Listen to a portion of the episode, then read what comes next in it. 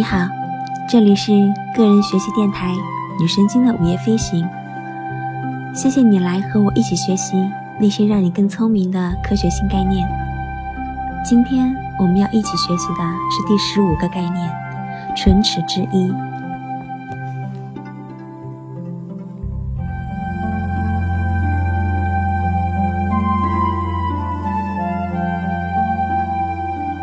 每个人都明白为生存而战的道理。根据达尔文的革命性成果，我们意识到了竞争是进化的核心。在残酷的环境中，只有适应者能赢得这无休无止的竞争。正如达尔文本人所说，物竞天择，适者生存。因此，我们可以说，现在这些爬行、水生和飞行动物的祖先，都比他们的竞争者繁殖得更为成功。久而久之，人们已经将生命看成了一场竞赛，胜者为王，败者为寇。我们总是在追求胜利，追求自己的利益，甚至我们的基因也被描述为自私的基因。但是，竞争并不能解释全部的生物历史。我猜，很多人并不知道这样一个悖论。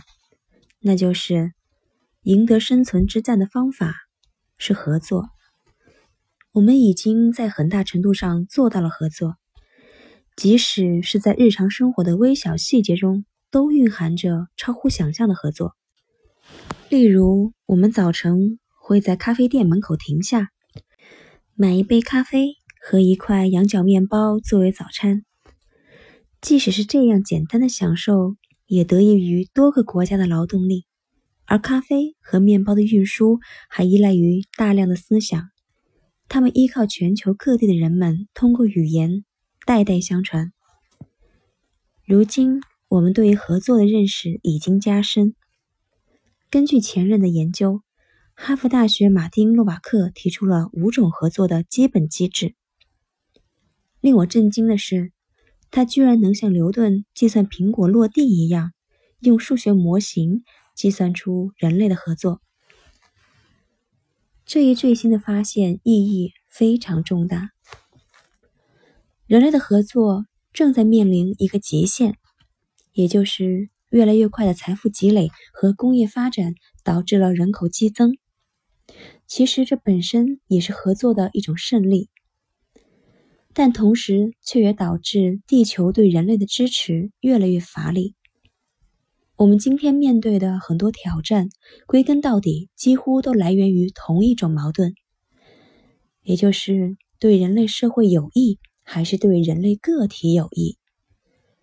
在全球变暖、环境污染、资源耗竭、贫穷、饥饿和人口问题中，几乎可以发现这样的矛盾遍地存在。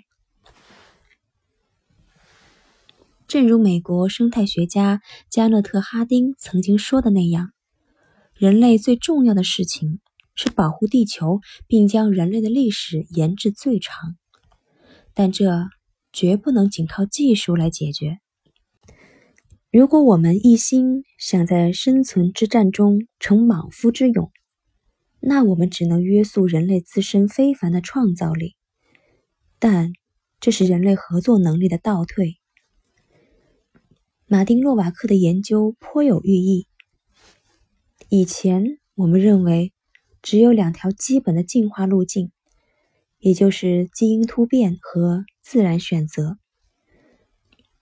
那么，在前人身上形成了基因的多样性，后人只能遗传这些特性，用以适应给定的环境。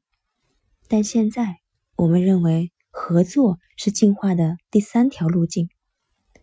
从基因到有机体，再到语言，甚至到支撑着当代社会的超复杂行为，合作将会显现出进化的能动性。